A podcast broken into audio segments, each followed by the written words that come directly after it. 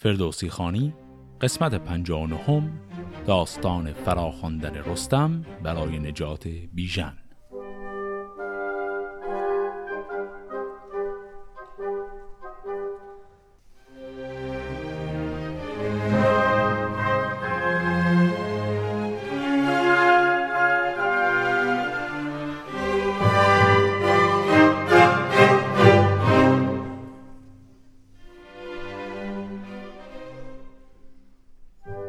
داستان قسمت قبل اونجا به پایان رسید که بیژن رو در چاهی انداختن به دستور افراسیاب و منیژه رو هم اونجا در میان اون صحرا رها کردند تا با بیژن در پای اون چاه بمونه و از اون طرف هم در ایران گرگین برمیگرده یک داستانی سرهم می‌کنه درباره اینکه چرا بدون بیژن برگشته گیو متوجه میشه که این داستان دروغ هست اما چاره نداره جز اینکه بره به پیش پادشاه و از او درخواست کمک کنه. که خسرو هم بهش گفت که نگران نباش بیژن زنده است و الان کیخسروه که می‌خواد با گرگین صحبت کنه. چو گرگین به درگاه خسرو رسید ز گردان در شاه پرداخته دید. ز تیمار بیژن همه پهلوان ز درگاه با گیو رفته نوان. برفت از در کاخ تا پیش اوی پر از شرم جان بدندیش اوی. چو در پیش که خسرو آمد زمین ببوسید و بر شاه کرد آفرین. چون الماس دندانهای گراز بر تخت بنهاد و بردش نماز که خسرو به هر کار پیروز باد همه روزگارانش نوروز باد. سر دشمنان تو بادا به گاز بریده چنان کین سران گراز. به دندانها چون نگه کرد شاه بپرسید و گفتش که چون بود راه کجا ماند از تو جدا بیژنا؟ به دوبر چه بد ساخت آهرمنا؟ پس اینجا گرگین میره تمام این دندانهای گرازها رو که به عنوان نشان پیروزیشون آورده بود و میندازه جلوی پادشاه و شروع می‌کنن نعت و ستایش شاه رو کردن. و از اون طرف هم که خسرو خودش رو می‌زنه به ندانستن اینکه ماجرا چیه. چه خسرو چون این گفت؟ گرگین به جای فرو ماند خیره همیدون به پای. زوان پر یافه روان پر گناه. تنش لرز لرزان شد از بیم شاه. چو گفتارها یک به دیگر نماند برا شفت از پیش تختش براند. همش خیر سردید و هم بدگمان به دشنام بکشاد خسرو زبان بدو گفت نشنیدی این داستان که دستان زدست از گه باستان؟ که اگر شیر با کین گودر زیان چخد مرتنش را سرایت زیان. اگر نیستی از پی نام بد وگر سوی یزدان سرانجام بد بفرمودمی تا سرت راز تن بکندی به کردار مرغ اهرمن پس اینجا کیخسرو که ازش می‌پرسه گرگین همون داستانهای چرندی که دفعه قبل گفته بود رو تعریف می‌کنه و کیخسرو اینطوری اتاب می‌کنه با او. بفرمود خسرو به پولادگر که بند گران ساز و مسمار سر. همان در زمان پای کردش به بند. که از بند گیرد بدندیش پند. به گیوانگهی گفت بازار هوش بجویش به هر جای و هر سو بکوش. من اکنون ز هر سو سواران هزار فرستم همه در خور کارزار. ز بیژن مگر آگهی یابما بدین کار هوشیار بشتابما وگر دیر یابم از او آگهی تو جای خرد را مگردان توهی بمان تا بیاید مه فوردین که بفزایدن در جهان هور دین. بدانگه که بر گل نشانت باد به سر بر همی گل فشانت باد زمین چادر سبز برپوشدا هوا بر گلان زار بخروشدا. به هرمز شود کار کردان ما پرستش که فرمود یزدان ما. بخواهم من آن جام گیتی نمای شوم پیش یزدان بباشم به پای کجا هفت کشور بدوینده را ببینم بر و بو به هر کشورا. کنم آفرین بر نیاگان ما گزید جهاندار و پاکان ما. بگویم تو را هر کجا بیژن است به جامین سخن مرمرا روشن است. خب این حرفایی که الان که خسرو خطا به گیو گفت جریانش چی بود؟ بحث فروردین و آمدن بهار و اینها رو کرد. تهش گفت که وقتی فروردین برسه روز اول سال برسه میگه یعنی در روز نوروز من در جام گیتی نمای می‌تونم سرنوشت هفت کشور رو ببینم. منظورش اینه که من به این شکل می‌تونم بگردم و جای بیژن رو پیدا کنم. چو بشنید گیوین سخن شاد شد. ز تیمار فرزندش آزاد شد. بخندید و بر شاه کرد آفرین. که بی تو مبادا زمان و زمین. به کام تو بادا سپهر بلند. به جان تو هرگز مبادا گزند. زنیکی دهش بر تو باد آفرین که بر تو برازد کلاه و نگین. چو گیو از برگاه خسرو برفت ز هر سو سواران فرستاد و تفت. به جستن گرفتش به گرد جهان که یابد مگر زو به جایی نشان. همه بوم ایران و توران به پای سپردند و نامد نشانش به جای. چون نوروز خرم فراز آمدش بدان جام فرخ نیاز آمدش. بیامد پر امید دل پهلوان ز بهر پسر کوز گشته نوان. چو خسرو رخ گیو پژمرده دید دلش را به دردندر آزرده دید. بیامد پوشید رومی قبای بدان تا بود پیش یزدان به پای. خروشید پیش جهان آفرین به رخشنده بر چند کرد آفرین. ز فریاد گرزور و فریاد خواست از من بدکنش داد خواست. خرامان از آنجا بیامد به گاه به سربر نهادان خجست کلاه. یکی جام بر کف نهاده نبید به دوگندرون هفت کشور پدید. نشان و نگار سپهر بلند همه کرده پیدا چه و چون و چند. زماهی به جامندرون تا بره نگاریده پیکر همه یک سره. چو کیوان و بهرام و هرمزد و تیر چو ناهید و شید از بر و ماه زیر. همه بودنی ها به دوینده را بدیدی جهاندار افسونگرا نگه کرد و پس جام بنهاد پیش بدیدن در او بودنی کم و بیش. این بیت هایی که الان خوندیم این در حقیقت توصیف همون جامیه که چند دقیقه پیش که خسرو گفت. پس الان روز اول فروردین شده و که خسرو داره در این جام خودش نگاه می‌کنه و هفت کشور هفت اقلیم رو داره می‌بینه. تمام ستاره های آسمون رو هم داره درش می‌بینه. خلاصه حالا داره توی این جام نگاه می‌کنه ببینه جای بیژن رو می‌تونه پیدا کنه یا نه. به هر هفت کشور همی بنگرید که یابد ز بیژن نشانی پدید. سوی کشور گرگ ساران رسید به فرمان یزدان مرو را بدید. در آن چاه بسته به بند گران به سختی همی مرگ جستندران. منیژه کجا بود دخت کیان ز بهر زواریش بسته میان؟ این کلمه زواری هم قبلا داشتیمش توی همون قسمت قبل به معنای پرستار. سوی گیو کرد آنگهی روی شاه بخندید و رخشنده شد پیشگاه. که زنده است بیژن تو دل شاد دار زهر بد تن مهتر آزاد دار. نگر غم نداری به زندان و بند. از آن پس که بر جانش نامد گزند. که بیژن به توران به بندندر است. زوارش یکی نام ور دختر است. زبست سختی و رنج تیمار اوی پر از درد گشتم من از کار اوی. بدان سان گذارت همی روزگار که هزمان بگرید بر او بر زوار. ز پیوند و خیشان شده ناامید. گزارنده بر سان یک شاخ بید. دو چشمش پر از خون و دل پر ز درد زبانش ز پهلو پر از یاد کرد. چون ابر بهاران به بارندگی همین مرگ جوید بر آن زندگی. بدین چهار اکنون که جنبت ز جای که خیزد میان بسته این را به پای. که دارد بدین کار ما را وفا که آرد مرو راز سختی رها. پس اینجا اول که خسرو به گیو این نوید رو داد که بله دیدمش پیداش کردم در منطقه گرگساران در دل خاک توران. این جام من نشون داد که بیژن در یک چاهی هست و بعد هم یک دختری که همون منیژه هست در کنار اون چاه پرستاریش رو می‌کنه. همه اینا رو که گفت بعد گفت حالا کیو داریم که بفرستیم این بیژن رو از چاه دراره و نجاتش بده؟ اینم از اون سوالاییه که جوابش پیشا پیش معلومه. نشاید مگر رستم تیز چنگ که از جرف دریا برارد نهنگ؟ کمر بند و برکش سوی نیم روز شب از رفتن راه ماسای و روز. به برنامه من سوی رستما مزن داستان را به رهبر دما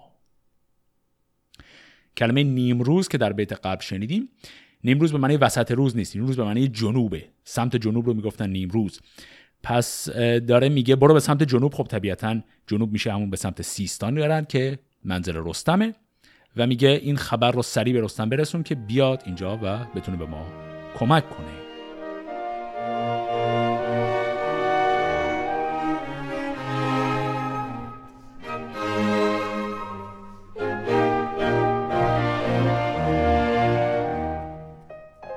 نویسنده نامه را پیش خواند. و از این داستان چند با او براند.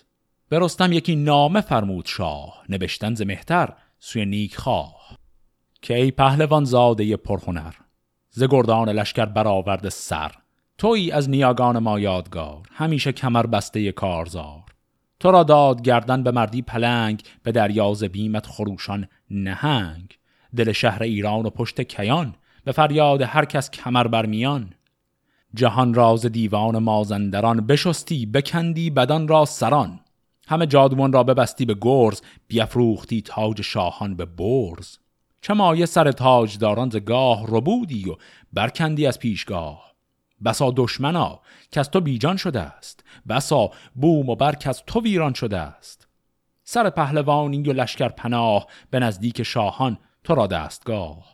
چه افراسیاب و چه خاقان چین نوشته همه نام تو برنگین هر آن بند که از دست تو بسته شد گشایندگان را جگر خسته شد.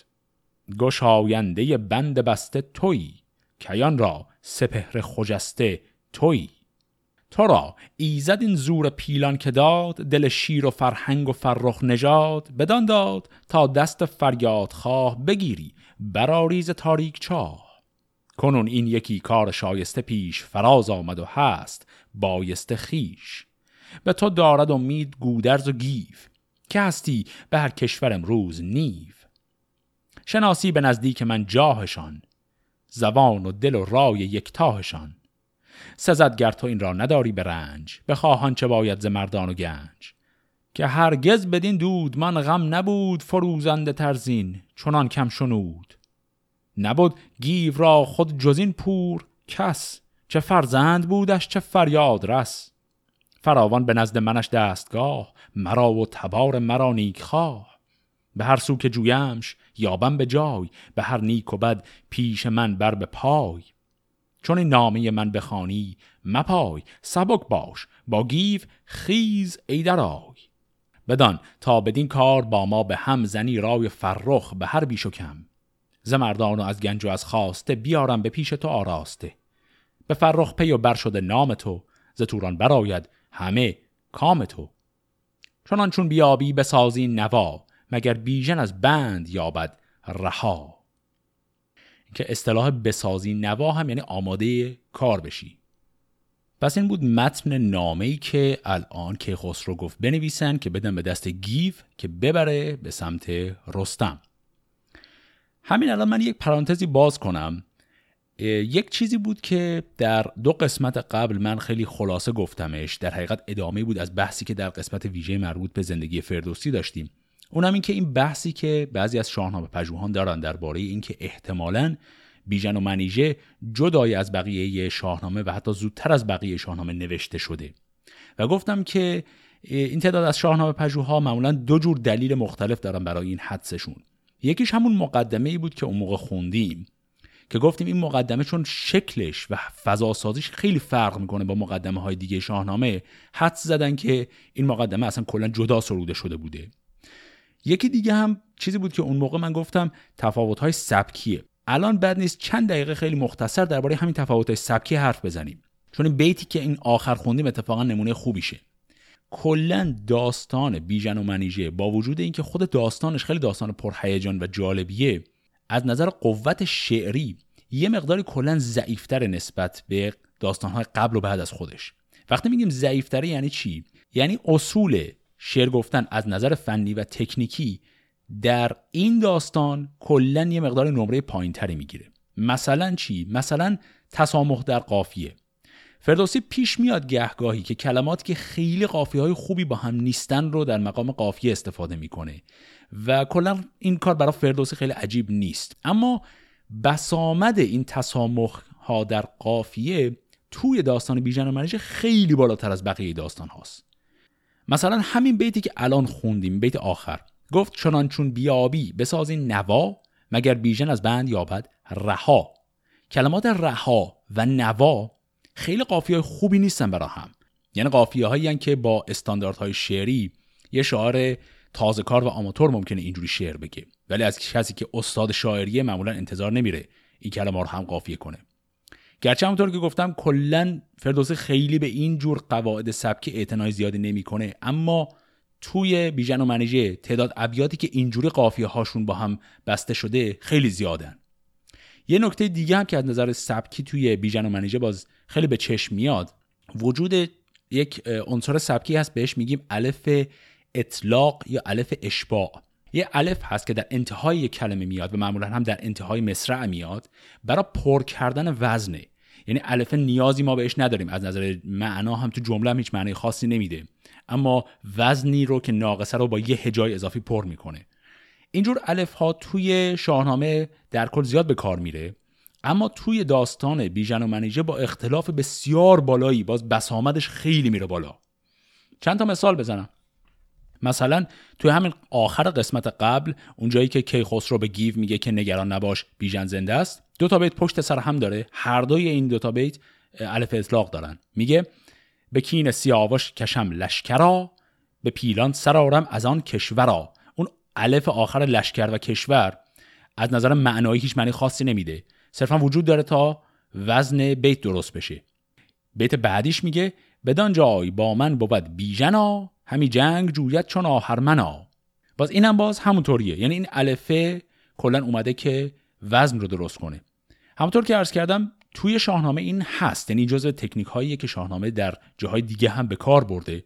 اما چون توی بیژن و منیژه این فن خاص شعری خیلی به کار رفته و چون در قاموس متعارف فن فساحت و بلاغت شعری استفاده از این فن رو معمولا مضموم می‌دونن شعرا و معمولا این رو نشانه این می‌دونن که شاعر نتونسته خیلی خوب وزن شعرش رو صاف و صوف کنه مجبور شده این هجای اضافی رو قرض بگیره. به این دلیل معتقد هستن که فردوسی موقعی که این داستان خاص رو داشته می‌گفته خیلی به فنون شاعری مسلط نبوده و هم ضعف قافیه گهگاه زیاد داره و هم ضعف وزنی گهگاه زیاد داره. پس این نکته فنی رو می‌ذارم بغل دست اون نکته محتوایی که درباره مقدمه داستان بیژن و منیژه داشتیم. این دوتا رو روی هم حساب می‌کنن میگن به استناد به اینها احتمالا این داستان زودتر از بقیه داستانها در سنین جوانی فردوسی سروده شده بوده. اما خب همونطور که می‌تونید حدس بزنید هر دوی این دلایل خیلی در حقیقت در حد فرضیه هستند و خیلی دلایل همچین قرص محکمی نیستن. و برای هر دوشون همیشه گفت که شاید خود فردوسی عمدن از نظر سبکی این کار رو کرده. چون همونطور که عرض کردم هیچ کدوم از این کارهای سبکی چیزایی نیست که فردوسی جای دیگه نکرده باشه اونها رو. صرفا تو این داستان بیشتر شده. بنابراین یه نفر ممکنه بگه خب شاید اصلا عمدی بوده همه اینها و اصلا نشانه ضعف نیست. که خب این بحث هم کاملا می‌تونه درست باشه. اینو من فقط از این بابت میگم که در جریان باشیم که اون شاهنامه پژوهانی که معتقدن بیژن و منیژه قبل از بقیه شاهنامه سروده شده بر چه اساسی این حرف رو می‌زنند. خب حالا این پرانتز رو کامل ببندیم برگردیم سر ادامه داستان. الان این نامه رو که خسرو می‌خواد بده به گیف. چو بر نام بنهاد خسرو نگین ستد گیو و بر شاه کرد آفرین. و از آنجا بیامد سوی خانه رفت ره سیستان را بسیچید و تفت. سواران دوده همه برنشاند به یزدان پناهید و نامش بخواند. این سواران دوده هم یعنی سوارانی که از خیشان و خانواده خودش بودند. چون اخچیر از آنجا که برداشتی دو روزه به یک روز بگذاشتی بیابان گرفت و ره هیرمند همی رفت پویان به سان نوند. به گورابدن در نهادند روی همی شد خلید دل و راه جوی چون از دیدگه دیدبانش بدید سوی زاولستان فغان برکشید. که آمد سواری سوی هیرمند سواران به گردندرش تای چند. درفشی درفشان پس پشت اوی یکی کاولی تیغ در مشت اوی. او دیده بشنید دستان سام. بفرمود بر چرمه کردن لگام. بزد اسب آمد پذیره به راه بدان تا نباشد یکی کین خواه. به ره گیو را دید پژمرده روی. همی آمد آسیمه و پوی پوی. به دل گفت کاری نو آمد به شاه که گیو است از ایران فرسته به راه. پس وقتی گیو داره میاد به سمت زابلستان از دور یک دیدبانی او رو می‌بینه پیغام میده زال کفش و کلاه می‌کنه میره جلو ببینه کی آمده و می‌بینه که گیوه. چون از دیگ شد پهلوان سپاه ستایش کنان برگرفتند راه. بپرسید دستان از ایرانیان ز شاه و ز پیکار تورانیان. درود بزرگان به دستان بداد ز شاه و ز گردان فرخ نژاد. همه درد دل پیش دستان بخواند. غم پور گم بوده با او براند. همی گفت رویم نبینی به رنگ ز خون مژه پشت پایم پلنگ. این جمله خیلی تعبیر عجیب غریبیه. ز خون مژه پشت پایم پلنگ یعنی اشکم داره میریزه و این اشکم ریخته روی چکمه هام و به همین دلیل چکمه من شده این پوست پلنگ که روش خال خال هست. وزان پس نشان تهمتن بخواست. بپرسید و گفتش که رستم کجاست؟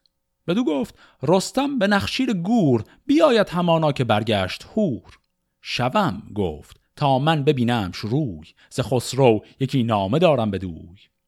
بدو گفت دستان که از ایدر مرو که زود آید از دشت نخچیر گو. تو تا رستم آید به خانه بپای یک امروز با ما به شادی گرای. چو گیون در آمد به دیوان ز راه تهمتن بیامد ز نخچیرگاه. پذیره شدش که از ره آمد فراز پیاده شد و برد پیشش نماز. پر از آرزو دل پر از رنگ روی به رخ برنهاده زدیده دو جوی.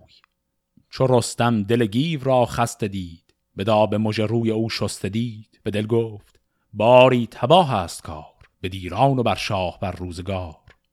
از اسپندر آمد گرفتش به بر بپرسیدش از خسرو تاج بر ز گودرز و از توس و از گسته هم ز گردان لشکر همه بیش و کم. ز شاپور و فرهاد و از بیژنا ز رهام و گرگین و از هر تنا چون آواز بیژن رسیدش به گوش برآمد به ناگاه از او یک خروش. به رستم چنین گفت که با آفرین گزین همه خسروان زمین. چنان شاد گشتم به دیدار تو بدین پرسش و خوب گفتار تو. درستند این هر که بردی تو نام و از ایشان سوی تو درود و پیام.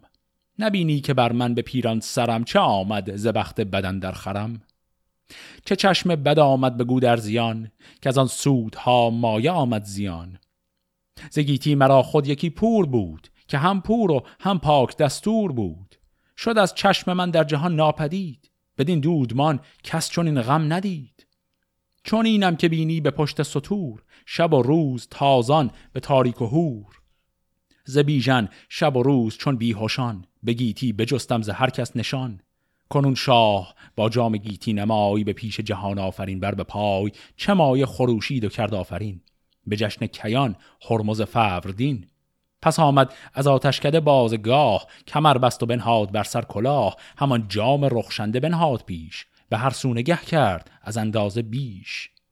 به توران نشان داد از او شهریار به بند گران و به بد روزگار. چو در جام کی خسرو ایدون نمود سوی پهلوانم دوانید زود. کنون آمدم با دلی پر امید دو رخسار زرد و دو دیده سپید. تو را دیدم من در جهان چارگر تو بندی به فریاد هر کس کمر. پس اینا حرفهایی بود که الان گیو گفت. یه دور مرور کرد عملا کل این حرف ها رو. بعد از چاق سلامتی هایی که کردن گیو گفت بله تمام اونایی که احوالشون رو پرسیدی همه خوبن ولی مشکل من اون یک نفری که گم شده که اونم پسرمه. و بعد هم تعریف کرد ماجرایی که در روز اول فروردین که خسرو رفت و در اون جامش دید جایی که بیژن اسیر شده رو. همی گفت و مژگان پر از آب زرد همی برکشید از جگر باد سرد. و از آن پس که نام به رستم بداد همه کار گرگین برو کرد یاد.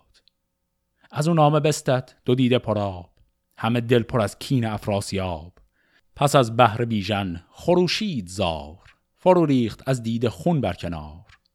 به گیوانگهی گفت من دیش از این که رستم نگرداند از رخش زین مگر دست بیژن گرفته به دست؟ همه بند و زندان او کرده پست.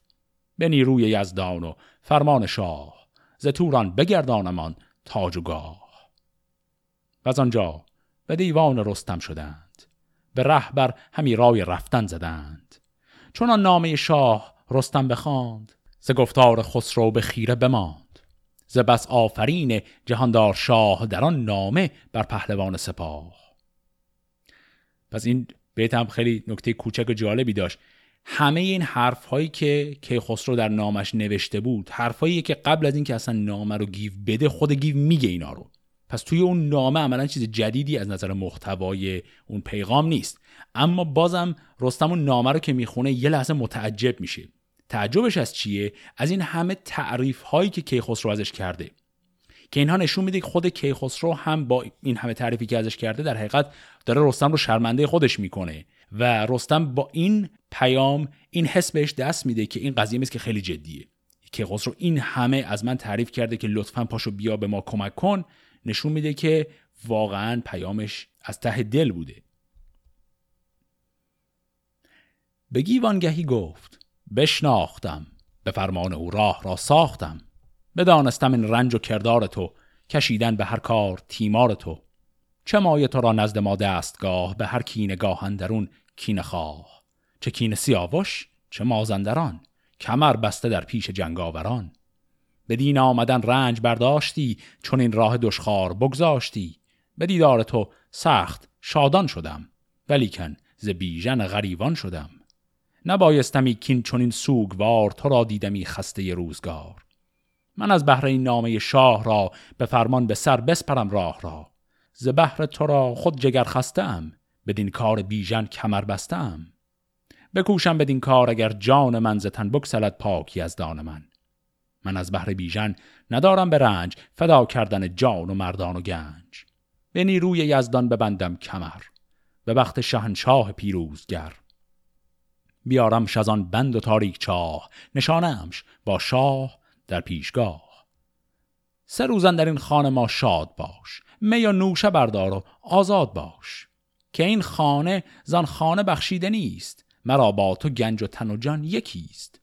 سه روزن در این خانه باشیم شاد ز گردان از شاه گیریم یاد. چهارم سوی شهر ایران شویم به فرمان شاه دلیران شویم. چو رستم چون این گفت برجست گیو ببوسید دست و بر و پای نیو. بر او آفرین کرد که این آمور به نیروی و مردی و بخت و هنر بماناد بر تو چون این جاودان دل و زور پیل و خوش موبدان. زهر نیکی بهرور بادیا چنان که از دلم زنگ بزدادیا.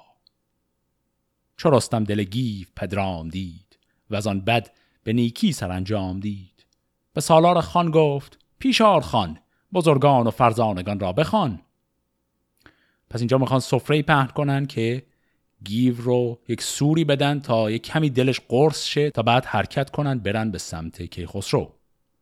زواره فرامرز و دستان و گیو نشستند بر خان سالار نیف نوازنده رود با میگسار بیامد به دیوان گوهرنگار. همه دست لعل از می لعل فام غریونده چنگ و درخشنده جام. چون این تا برآمد سه روز و سه شب همی بود شادان و خندان دو لب. به روز چهارم گرفتند ساز چون آمد هنگام رفتن فراز. بفرمود رستم که بندند بار سوی شهر ایران بسیچند کار. سواران گردن کش از کشورش همه راه را ساخته بر درش. می آمد برخشندر آورد پای کمر بسته پوشیده رومی قبای. به زین اندر افکند گرز نیا پر از جنگ سر دل پر از کیمیا به گردون برافراخته گوش رخش ز خورشید برتر سر تاج بخش. خود و گیو با زاولی صد سوار ز لشکر گزید از در کارزار. که نابردنی بود برگاشتند به زال و فرامرز بگذاشتند. سوی شهر ایران نهادند روی. همه راه پویان و دل کینجوی پس رستم حرکت کرد با گیف که برن به سمت کاخ کیخسرو.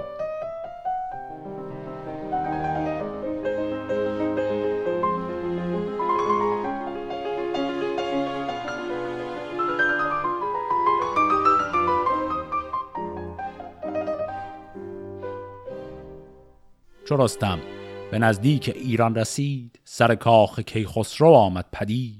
یکی باد نوشین درود سپهر به رستم رسانید شادان به مهر.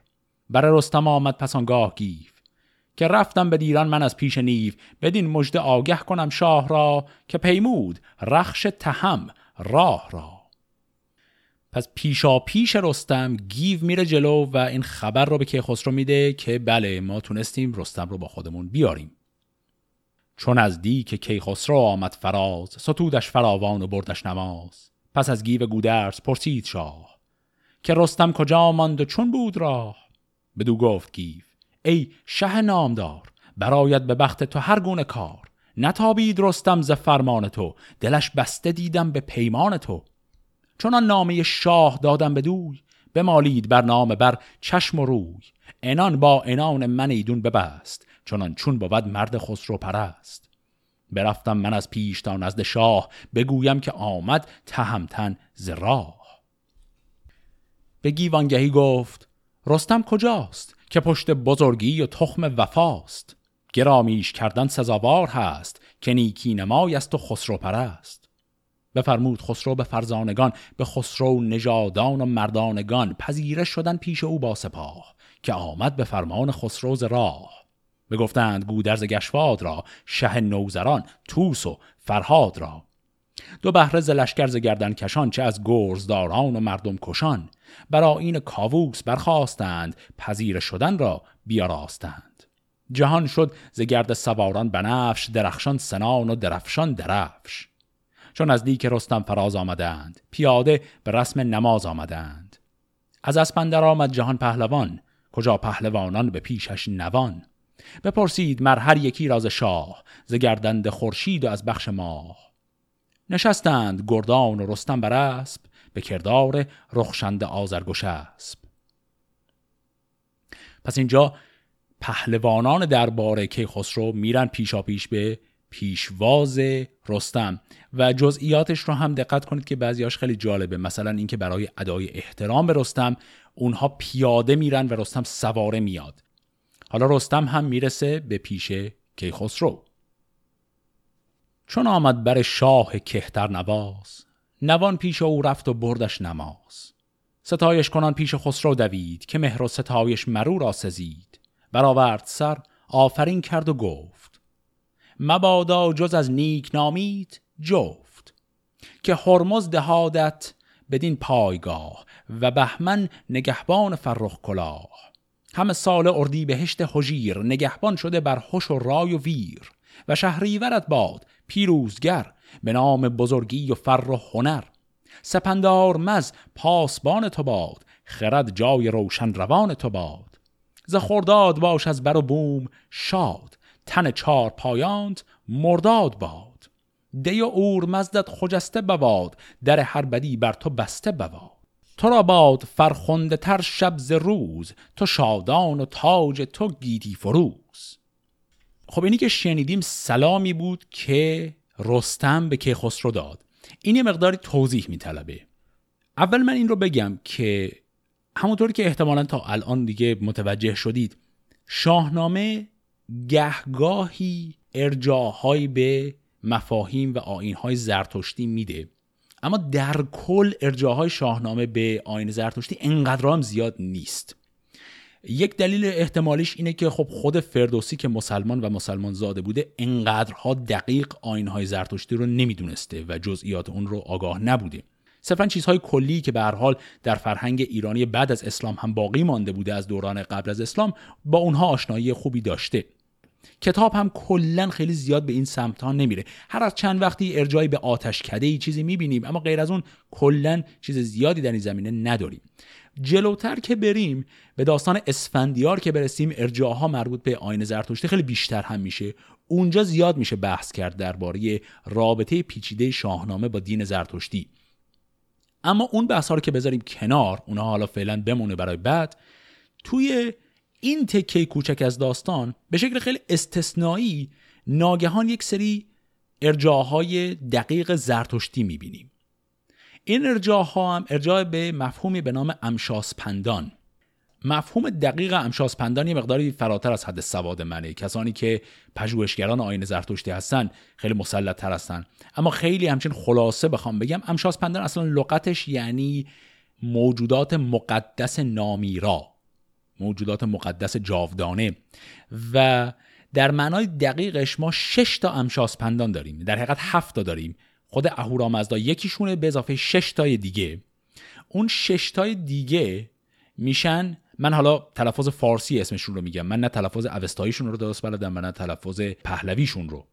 با تلفظ فارسی اون شش امشاسپندان میشن. بهمن اردیبهشت شهریور سپندارمز خرداد و مرداد. و هر کدوم از این ششتا در حقیقت به دلیل خاصی ذکر شدن. خیلی خلاصه بخوایم مرور کنیم. اول برگشت گفت که که هرمز دهادت بدین پایگاه. هرمز یعنی اهورامزدا. امشاسپندای شماره یک. پس میگه این پایگاهی که تو داری رو خدا به تو داده. و بعد میگه و بهمن نگهبان فرخ کلاه پس یکی دیگر از امشاسپندان بهمن هست که اینجا ذکرش میشه. در آین زرتشتی بهمن نماد خرد و عقل هست. پس میگه خدا این جایگاه رو به تو داد و خرد نگهبان توه.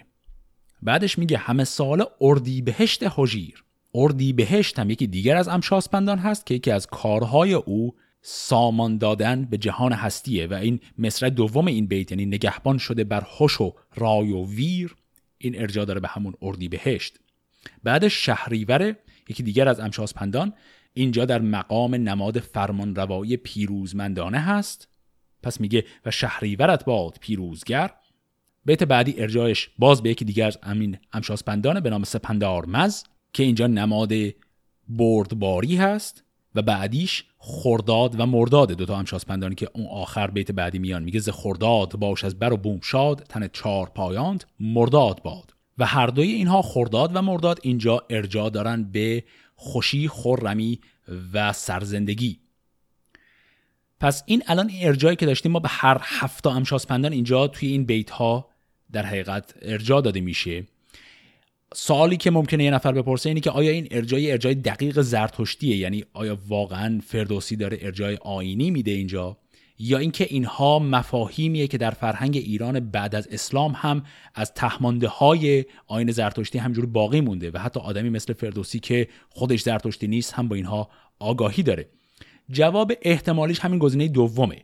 یعنی اینجا کلماتی مثل خرداد و شهریور که خب در زبان فارسی به کار میرن و بعد تبدیل به نام ماها میشن اینها ریشه در تفکر اوستایی دارن. اما اینجا ارجاع دقیقی به مفهوم اوستاییشون نمیشه. صرفا همون نمادی که باقی مونده از اون رو اینجا داره فردوسی بهش ارجاع میده. پس در نهایت در کل حالا این سلام طولانی که کردیم رستم یک دور به فسیح ترین شیوه ممکن اظهار ارادت کرد به کیخسرو. حالا ادامه بدیم ببینیم رستم و کیخسرو صحبتشون به کجا می‌رسه.